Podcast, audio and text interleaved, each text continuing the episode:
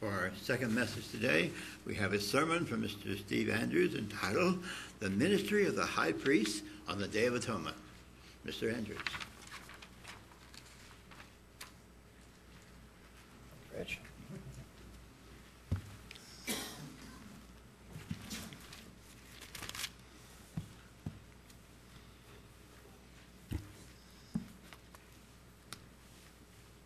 Do you truly feel blessed today?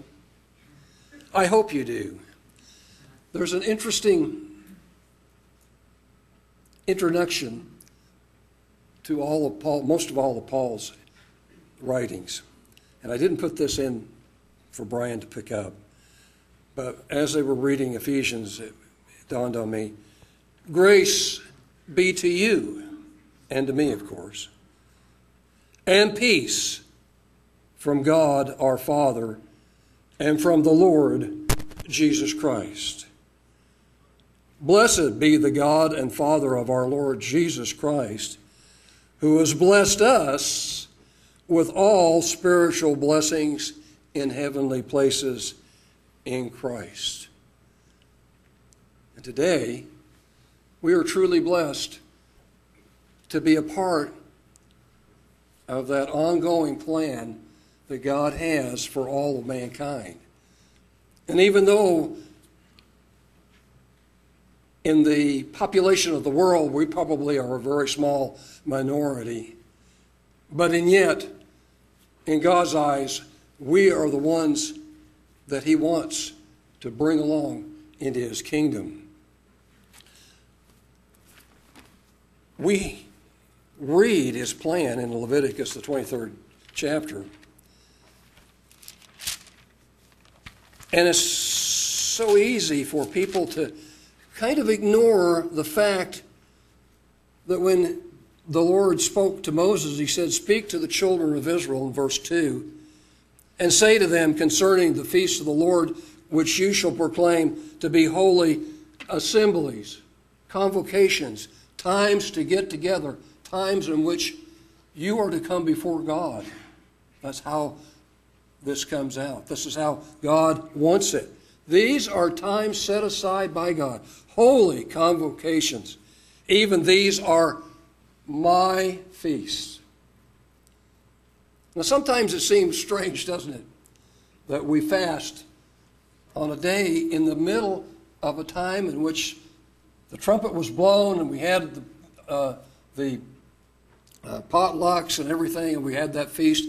And right afterwards, we go to the Feast of Tabernacles and we rejoice and we eat and we drink and we, we have all of those things.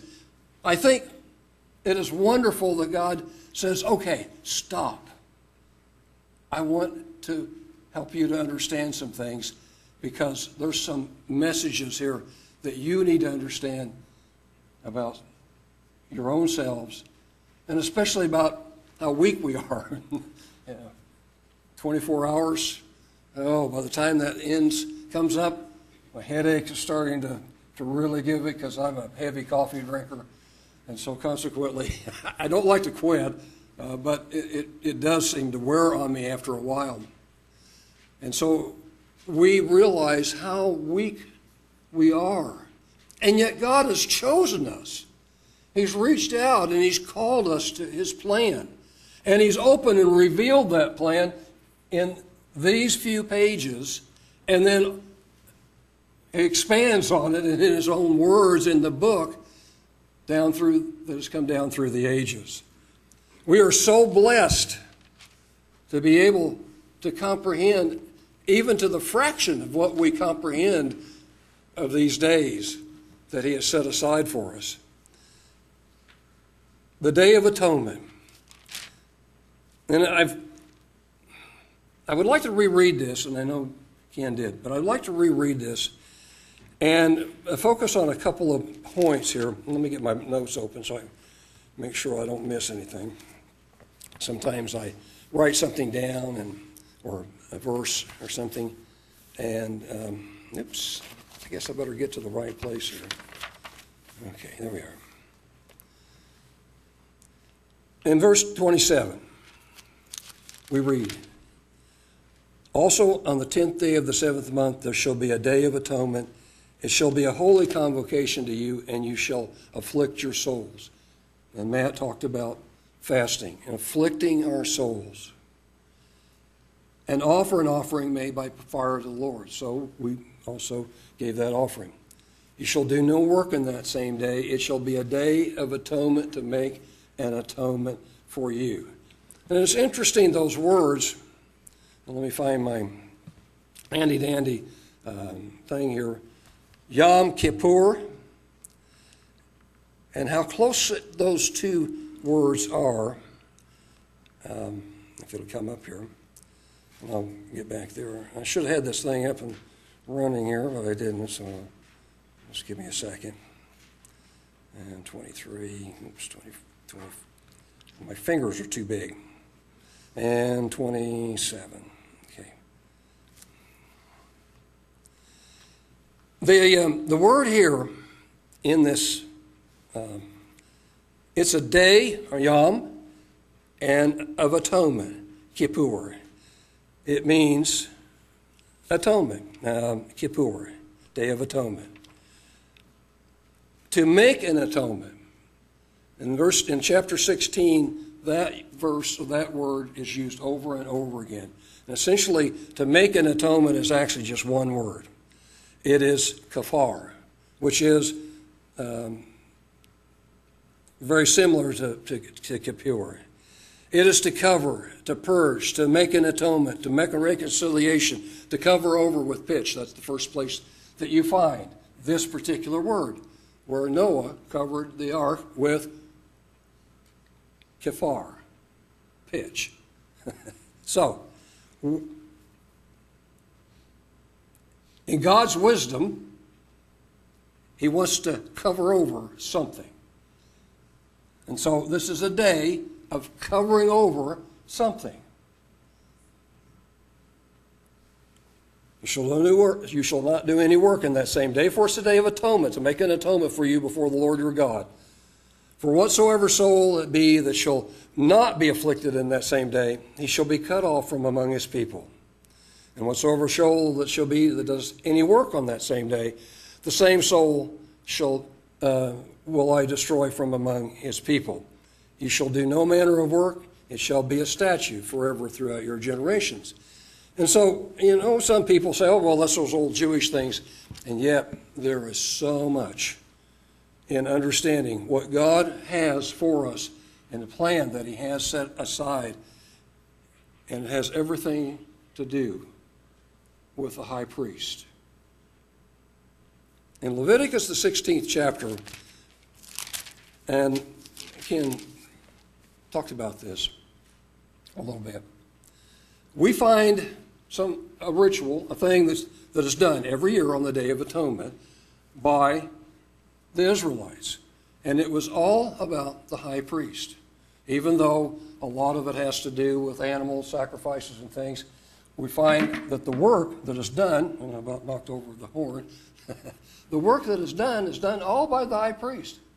This is his day. Aaron was the very first high priest.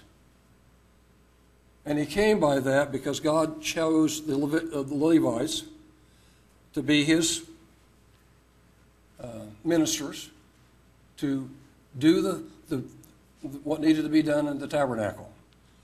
Aaron became the first high priest, and every son after that would be a high priest. It went from father to son to, you know, father, to son, down through the time. And so the Lord said to Moses, Speak to Aaron, your brother, that he come not at all times into the holy place within the veil before the mercy seat which is upon the ark, that he die not, for I will appear in the cloud upon the mercy seat. Thus shall Aaron come into the holy place with a young bullock for a sin offering and a ram for a burnt offering. It was important before he went in there that he had sin offerings and all these things before he entered into the Holy of Holies. It was important because he could lose his life. God took this Holy of Holies very seriously. There was a veil that kept anyone from looking. In fact, it was a very heavy veil that kept anyone from looking in. And only on the Day of Atonement was there a sacrifice and an entry into the Holy of Holies. Any other time, the curtains were laid over. There was a protection against anyone seeing things in there. Although at one time, the um, um, the seat got stolen, and that's another story. But for the most part, this was what God has set up. And I don't want to go through the whole story because I have a high priest that I want to talk about today, and it's not Aaron. Although this was the beginning, and it was a type looking forward into a time when we, brethren, would have a great high priest. So let's read towards the end of this because I don't want to leave this hanging. Let's go to verse 29. This shall be a statute forever to you that in the t- seventh month, on the tenth day of the month, you shall afflict your souls and do no work at all, whether it be one of your own country or a stranger that sojourns among you. For in that day shall the priest make an atonement for you to cleanse you, that you may be clean from all your sins before the Lord. Well, that word, of course, that I, we just talked about was a covering, to cover the sins up. Think about, let's talk about David a minute. David's sin was adultery, Bathsheba, and murder, essentially. uh, even though he didn't physically kill Uriah, he did send him out to be killed. And of course, it came back on him, didn't it? It came back. Nathan said, You know, you did this. And David understood, and he repented of it. And he lost a child because of it, but God still continued to work with him. But the sin was done. Uriah was dead. The baby was dead. The adultery was done. And that's what sin is all about. It cannot be taken back. And so, for all of that was going on in Israel as they were traveling through the wildernesses and during all of the times, what were we finding? That they were, um, there was sin. We're going, you know, all, we all sin. And I'll get to that here in a little while. Because we have an advocate and we have someone that helps us with that. And we'll talk about that in a minute. To make an atonement for you, to cleanse you, that you may be clean from all your sins before the Lord. And so God had a way of taking care of those sins once a year. And of course, there was the Passover and all of those things. It shall be a Sabbath rest to you. You shall afflict your souls by the statute forever, and the priest whom you shall anoint, whom he shall uh, consecrate to, to minister in the priest's office in my father's stead, in his father's stead, shall make an atonement, and shall put on the linen clothes, even the holy garments. And he shall make an atonement for the holy sanctuary. He shall make an atonement for the tabernacle of the congregation, and for the altar. And he shall make an atonement for the priest, and for all the people of the congregation. And this shall be an everlasting uh, statute to you to make an atonement for the children of Israel for all their sins once a year. So that happened on the Day of Atonement. Uh, so, what we find, though, is the tabernacle was put aside and a very um, beautiful temple was made. Solomon built a beautiful temple for the Holy of Holies and for that um, uh, mercy seat and all of that to sit in there. And it had a curtain in front of it, and it was a beautiful thing. But in 586 BC, it was destroyed. No temple. Well, there was another one built. Ezra, Nehemiah, and many got together and they built another one. And what happened to it? What happened to the second one? In 70 AD, it was destroyed by the Romans. The first one was the Babylonians, the other one was the Romans. And so we have no tabernacle or anything in which they can do these. So we're kind of left. How do we how do we see? How do we do this? Well, we have a wonderful thing that happened. We have a high priest at the right hand of the Father who was there constantly and continually. And I ask the question what is he doing today? If this is the five priests' responsibility, which I think it is, what is Jesus doing today? Is he bringing our sins before the Father so that it can be covered through his blood? Let's look at a prophecy of this different priesthood. It's in Psalms 1 110, or 1 110. One, one, not that many Psalms. In 110. And it's interesting. It says, and I'm going to read the whole, the whole Psalm because it is a psalm about our Savior, the Messiah that was to come, and the power that he was to, to be was to receive. The Lord said to my Lord, Sit you at my right hand until I make your enemies your footstool. And we know that's where he sits today. The Lord shall send the rod of your strength out of Zion, rule you in the midst of your enemies. Your people shall be willing in the day of your power, in the beauties of the holiness from the womb of the morning. You have the dew of your youth. The Lord has sworn and will not repent. You are a priest forever after the order of Melchizedek. So here's the prophecy of the new priesthood. Our Savior was not of the Levitical priesthood. We're going to, we're going to be reading about that was not of the Levitic. So he had to be of a different priesthood. So the priesthood he's, he is from, or was uh, ordained into by God, not by, us, by God, is the Melchizedek priesthood. The Lord at your right hand shall strike through kings in the day of his wrath. He shall judge among the heathen. He shall fill the places with dead bodies. He shall wound the heads over many countries. He shall drink of the brook of the way. There shall he lift up his head. All prophecies looking back and forward to our Savior. In Hebrews, the fifth chapter, qualifying.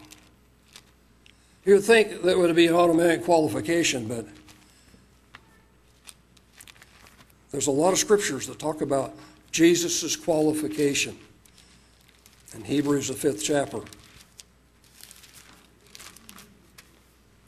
I thought I could go the five hours, and you know, we got till 7:29, but I may not make it the 45 minutes. I'm, like, I'm getting drier and drier and cottonmouther and cottonmouther. Anyway, let's see. Hopefully, we'll be able to go on. He says, "For every high priest taken from among men is ordained for men in things pertaining to God, that he may offer both gifts and sacrifices for sins." Who can have compassion on the ignorant and on them that are out of the way? for that he himself also is compassed with infirmity. And by reason hereof he should, as for the people, so also for himself, to offer for sins. No man takes this honor to himself, but he that is called of God, as was Aaron. Now, maybe later on, Aaron maybe thought differently about being the high priest, but it was a high calling, and he was anointed for it. so also Christ glorified not himself to be made a high priest, but he said to him, You are my son, today have I begotten you. As he says also in another place, You are a priest forever after the order of Melchizedek. Who, in the days of his flesh, when he had offered up prayers and supplications, was strong crying and tears to him that was able to save him from death, and was heard that he feared. Though he was yet were a son, yet he learned learned he obedience by the things which he suffered. And being made perfect, he became the author of eternal salvation to all them that obey him. That's us, brethren. That's us. We obey God. We obey Jesus. We obey the things that are written in the Word. Called of God a high priest after the order of Melchizedek. After the order of Melchizedek. In Romans, the third chapter,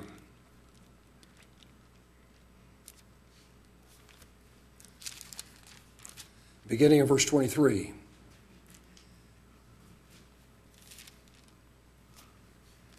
I better get the right one. For all have sinned. Everybody knows this. All have sinned and come short of the glory of God. That's true. We have. All have sinned and come short of the glory of God.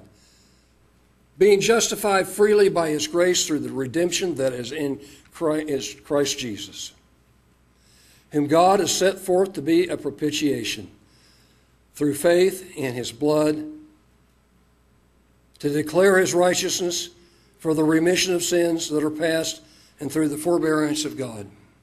That's what this is all about. Our high priest and how he brings himself before the Father. I have, a, I have something I want to look at here in a minute, and we'll, we'll talk about it. To declare, I say at this time, his righteousness, that he might be just and the justifier of him that believes in Jesus.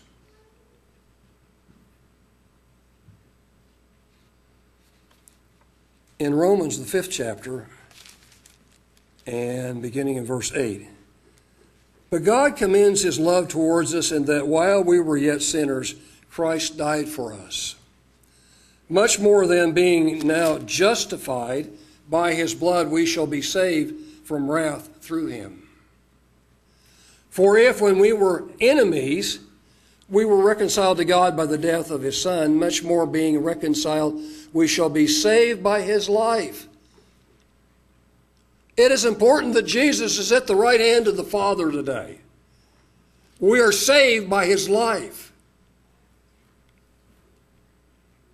And it's very important to understand that. And not only so, but we also joy in God through our Lord Jesus Christ, by whom we have now received the atonement. Or you can put in parentheses reconciliation redemption, all, all kinds of different things, but we have received that atone, atonement.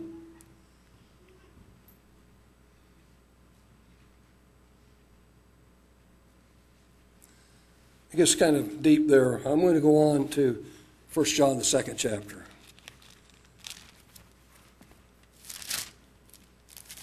That's for another time. 1 John, the second chapter, verses 1 through 3. My little children. I, some of the authors, like Paul and John, they always looked out like we were little children. And I think, I think in a sense, we, we should come to God like little children and should have a childlike attitude in our heart. And that's what Jesus said. Those that come to God must come like little children. So John says, My little children, these things write I to you, that you sin not. And if any man sin, we have an advocate with the Father, Jesus Christ the righteous. How important is it to have a defender, a defense attorney at the right hand of the Father? Sometimes we might make a sin that we need to really get down on our knees and, like David, fast and pray and ask God to forgive us for that particular sin. And hope that we don't spend significant jail time because of that sin. You know, God can forgive, but we still might, in this society, we might actually serve the penalty. Some have. And repented, but had to serve the penalty, serve uh, the, the civil penalty for that. And he is the propitiation for our sins. Now, it is an interesting, and I'll go there too. I'll read that one. I can get over here and get this thing. Actually, I'm right there. Um, this word propitiation is an appeasing, uh, propitiating, the means of appeasing, uh, a propitiation. Hil. Don't let me try and read Greek. Uh, it's all Greek to me. Anyway, he says, and he is the propitiation for our sins, and not for ours only, but also for the sins of the whole world. And hereby we know that we know him if we keep his commandments. Hereby we know that we know him if we keep his commandments. So it's important. And Jesus said, not one, not jittle, tittle, jot or tittle of that, which is the Hebrew, all of the kind you know things that are that are written in Hebrew, is going to be done away until all is fulfilled, and that's not going to happen to all of humanity. Is spirit beings in the kingdom, and we're perfect, and we do not sin anymore. A scene in heaven that might give us a little bit of an understanding of how Jesus comes before the Father at a certain instant. Uh, we don't have anything in the scriptures that really gives us a. Um, we know that he's at the right hand. We know that he, all of the things we've just read, and how he's uh, attained the priesthood of the Melchizedek priesthood. But kind of having a visual thing. How, what is he doing today? How is he um, coming before the Father and bringing all this? And so I began to kind of work this into my mind. How, how would he do this? Well, the only place that I know where we find Jesus coming before the Father in a particular instance is where John is in the sea, on the Sea of Glass, and he is watching visually all the things that are about ready to happen on the earth. And what comes up is a very interesting scenario. In verse 1, it says, And I saw on the right hand of him that sat on the throne a book written inside, and, uh, inside on the backside, sealed with seven seals. And I saw a strong angel proclaiming with a loud voice, Who is worthy to open the book and to loose the seals thereof?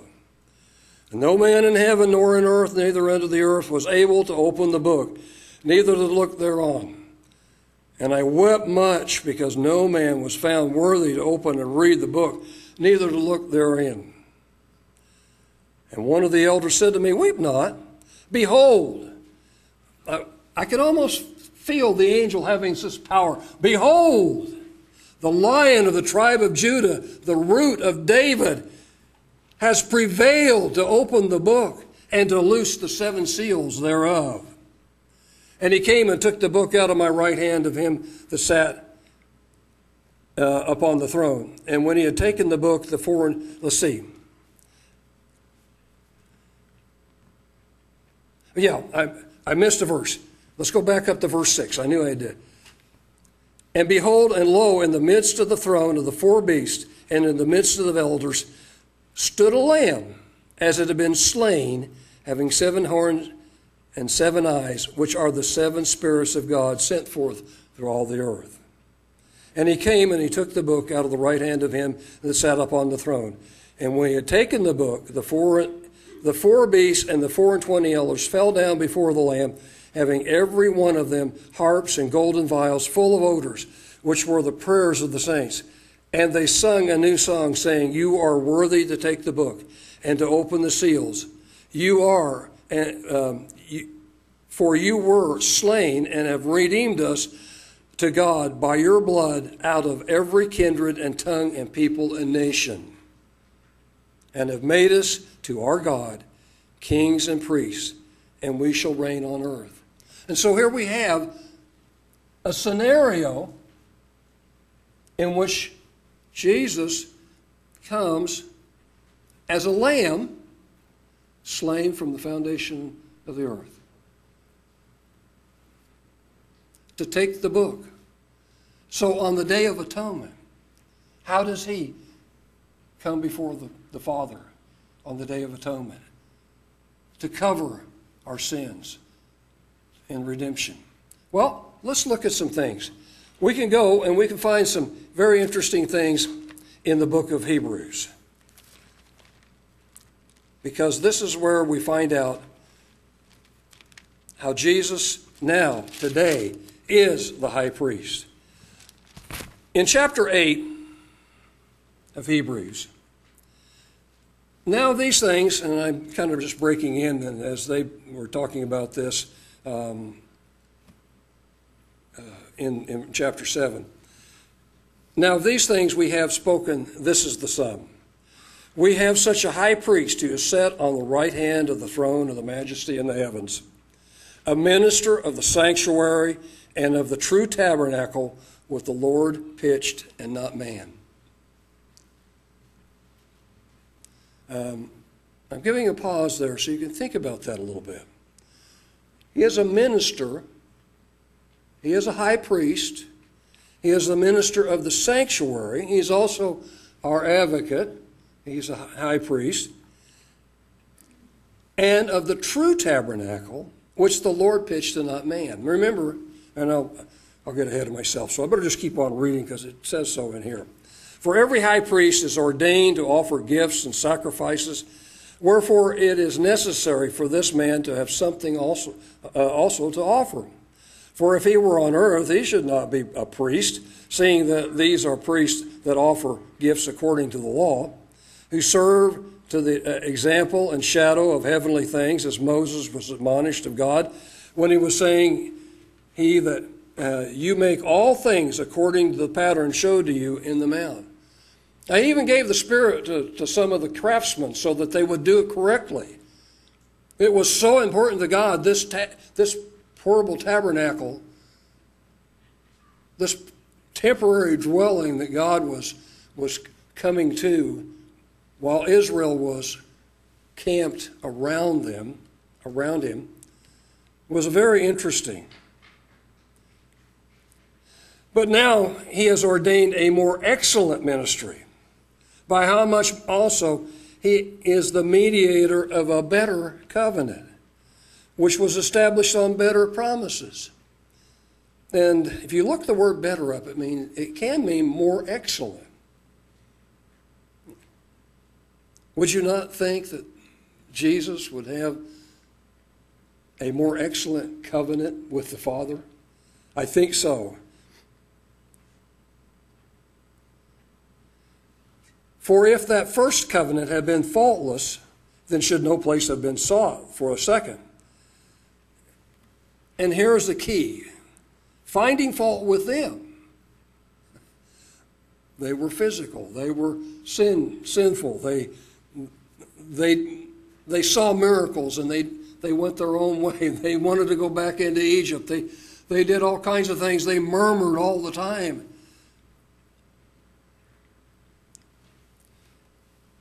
we have a great responsibility to come to a better understanding of what Jesus is doing today.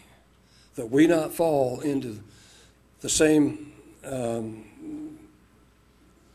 situation that the Israelites were in because there will be no um, repentance for, for, for leaving this way. Um, I think those of us that really understand it, really understand the truth, know that God has given us a, a, true blessing in the understanding of His Word. We may not understand everything, but He has given us a true blessing in Him. He says, uh, Behold, the days come, verse, uh, uh, verse 8 again, finishing. Behold, the day comes, says the Lord, when I'll make a new covenant with the house of Israel and with the house of Judah not according to the covenant that I made with their fathers in the day when I took them by the hand to lead them out of the land of Egypt, because they continue not in my covenant, and I regarded them not, says the Lord. For this is the covenant that I will make with the house of Israel, with, the, with those days, uh, says the Lord. I will put my law in their mind, write them in their hearts, and I will be to them a God, and they shall be to me a people. And he shall not teach every man his neighbor and every man his brother, saying, Know the Lord, for all shall know me, from the least to the greatest. For I will be merciful to their unrighteousness and their sins and their iniquities will I remember no more. And that he says, A new covenant He has made the first old. Now that which decays and waxes old is ready to vanish away. As, and this kind of even looks forward into the Feast of Tabernacles, doesn't it? As we look to what um, God is going to continue to work uh, as He brings His kingdom to this earth and begins to work with uh, all of humanity and bringing Israel into back into the into the promised land. Um, the ver- uh, in chapter nine, he says, "Then verily the first covenant had the ordinances of divine service and a worldly sanctuary." For there was a tabernacle made, the first wherein was the candlestick and the table and the table and the showbread, which is called the sanctuary, and afterward the second veil, the tabernacle, which is called the holiest of all. And so the author, Paul, we think, is going through this very meticulously, helping us to understand what it looks like, what's going on. Which had the golden censer and the ark of the covenant overlaid round about with gold, wherein was the golden pot that had manna, and Aaron's rod that budded in the tables of the covenant.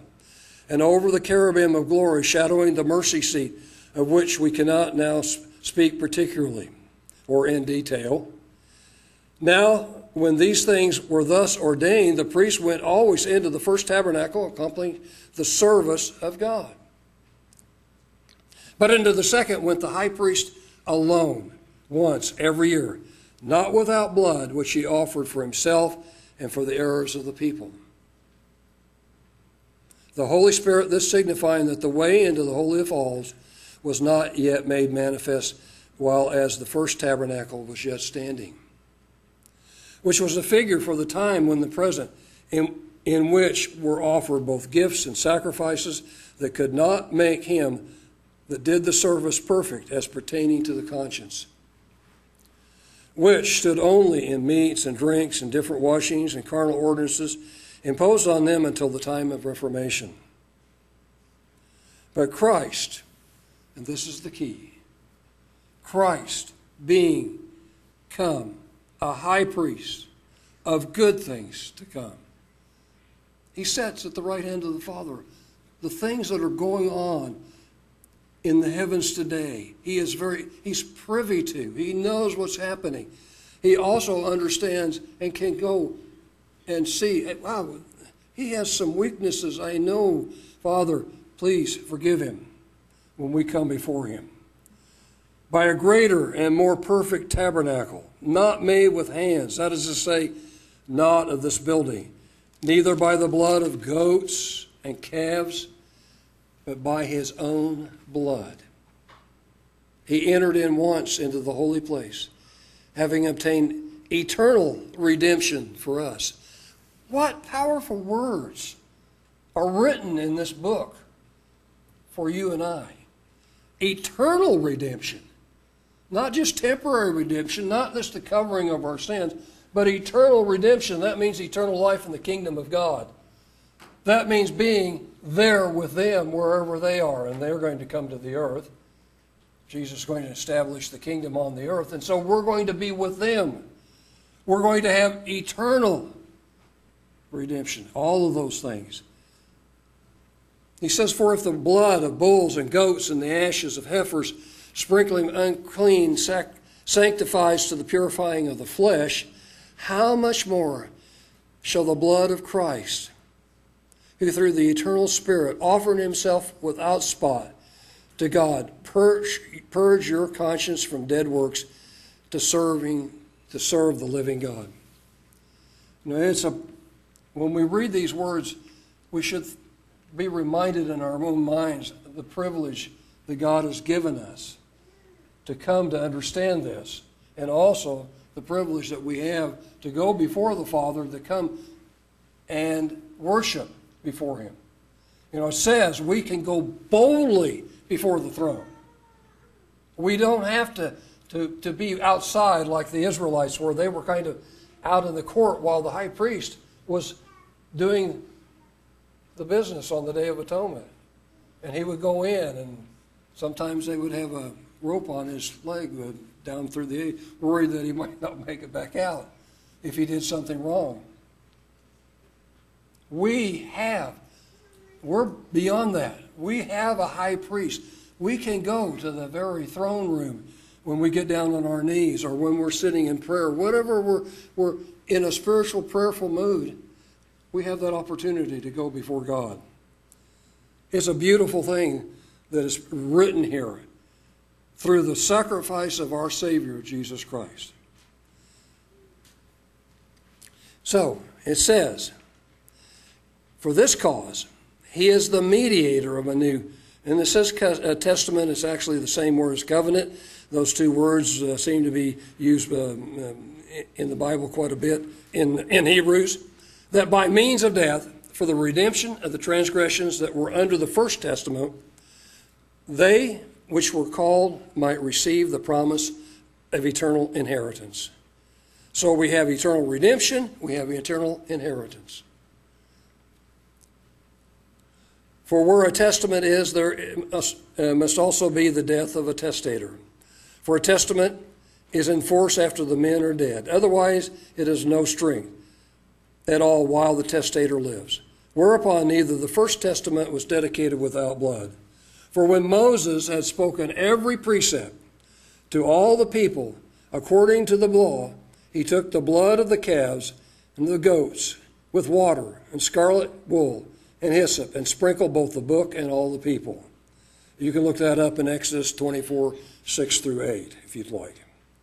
Saying, This is the blood of, and it's actually the word testament, but it's uh, the covenant which God has or enjoined to you. He made a covenant with Israel. And it was a covenant of the blood. And, and, and if they'd lived by it, they'd have been an example to the whole world. But because of unbelief, that's what the Bible says unbelief, they did not believe the words that God had told them, that He was working with them and, and what He was doing with them. He was going to make them a great nation. And they did not believe it. Moreover, he sprinkled the blood both of the tabernacle and the vessels of the ministry, and almost all things are by law purged with blood, and without the shedding of blood there is no remission. And you see how important it is for the sacrifice of our Savior Jesus Christ, that we might have forgiveness and remission of sins. It is therefore necessary that the patterns of the things in the heavens should be purified with these but the heavenly things themselves with better sacrifices than these. For Christ has not entered into the holy places made with hands, which are the figures of the true, but into the heaven itself, now to appear in the presence of God for us. In the presence of God for us. That's his that is what Jesus is doing as the high priest. He sleeps not because he doesn't need to. He doesn't need to eat, although I guess he could come to earth if he wanted to and eat and drink and be, be that way, but he doesn't need to. 24 7, 365 days. He's available, he's there.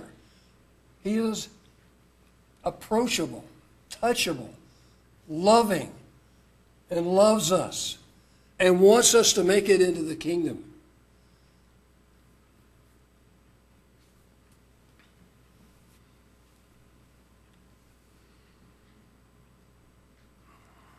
nor yet that he should offer himself often, as the high priest enters into the holy place every year with blood for others.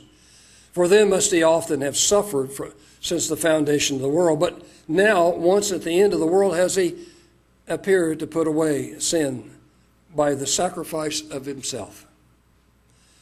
And it is appointed to men once to die, but after this the judgment. So Christ was once offered to bear the sins of many, and to them that look to him shall he appear the second time without sin to salvation. Our high priest lives today to be a loving high priest he wants you to come to, to Him. He wants us to pray and to confess our sins if we have them. He wants us to um, believe the plan that's laid out for all of mankind, but especially for the children that are being called today, you and I that are being called today. He wants us to believe these holy days and what they portray and how important they are in the life of those that are being called. Brethren, this is a wonderful blessing to understand the Day of Atonement and all of God's holy days and His plan for you and I and for all of the world.